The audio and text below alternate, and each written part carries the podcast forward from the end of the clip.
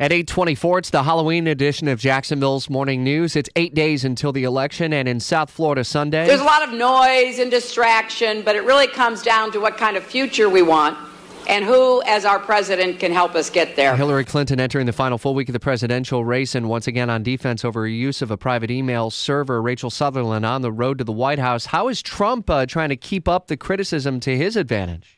Oh, it's it's super easy for him because he's got this handed to him on a platter. Um, really, he is uh, saying that this proves that uh, Clinton is corrupt and that this is uh, worse than Watergate. And you know, he needs to be a little careful about overplaying his hand because we just don't know what's on that server.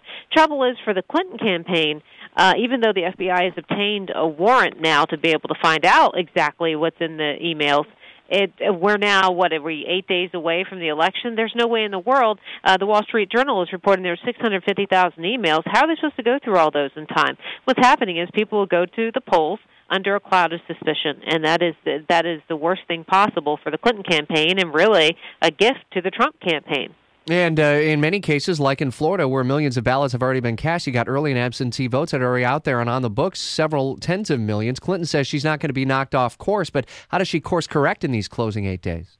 Well, and that's the question. I think that her campaign has been huddling over this for uh, all weekend long. I mean, how do you uh, correct the course? She's already called on the FBI to get this information out to the voting public just as soon as possible because they need to know. I mean, how can someone go to the polls and not have all the facts? We thought that we had them when they when James Comey announced in July, right, that they were um, ending their investigation without any charges against Clinton. So uh, I'm sure the Clinton camp thought, okay, well that chapter is behind us. Now voters are stunned and, and think, well, we thought that it was over. Now it's not over. What is what is someone to do if they're a thoughtful voter going to the polls and uh, maybe they were on the fence?